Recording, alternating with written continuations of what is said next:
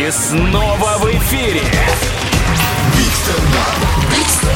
Большой стендап на Юмор ФМ. Встречайте, Ольга Макеева, Санкт-Петербург. Всем привет.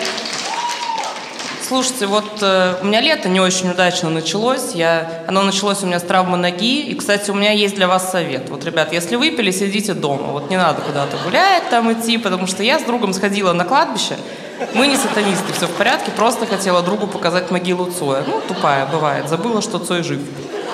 И, в общем, я не очень удачно подвернула ногу, пришлось ехать в травматологию на следующий день. Травматология – это такое себе мероприятие, я вам скажу, потому что я туда пришла, у меня болит нога, мне говорят, ну, вам надо сначала вниз по лестнице в регистратуру, потом наверх по лестнице к доктору. Я говорю, а у вас не дофига тут лестниц вообще, ну, в травматологии. Спасибо, что вы еще Форт Боярд здесь не устроили, что у вас покалеченные люди там летали на тарзанках, ныряли, там что-то с тиграми сражались.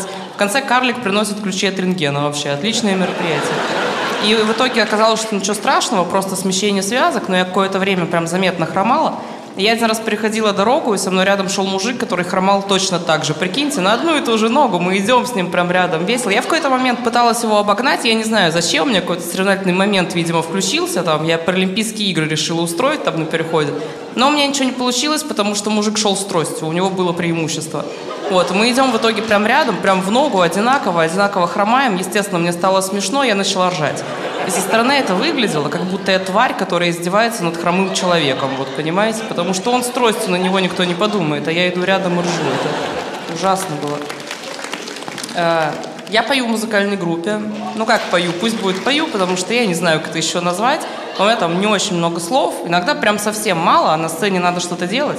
И вот когда у меня мало слов, ребята мне все время почему-то пытаются бубен в руки дать. Я, а я ненавижу бубен, вот всей своей душой. Простите, если тут есть его фанаты, просто, ну, когда тебе дают бубен, там в глазах у человека читается ты бездарность. Вот потому что, ну, это же абсолютно бесполезный инструмент, да?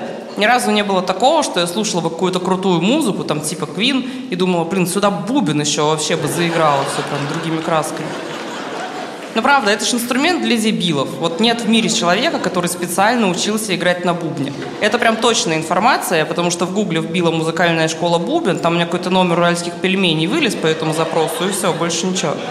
Я вообще уверена, что бубен так и изобрели. Вот просто в оркестре был какой-то абсолютно бездарный чувак, ему бубен дали, сказали, все, сиди, ритм отбивай, только не мешай, пожалуйста.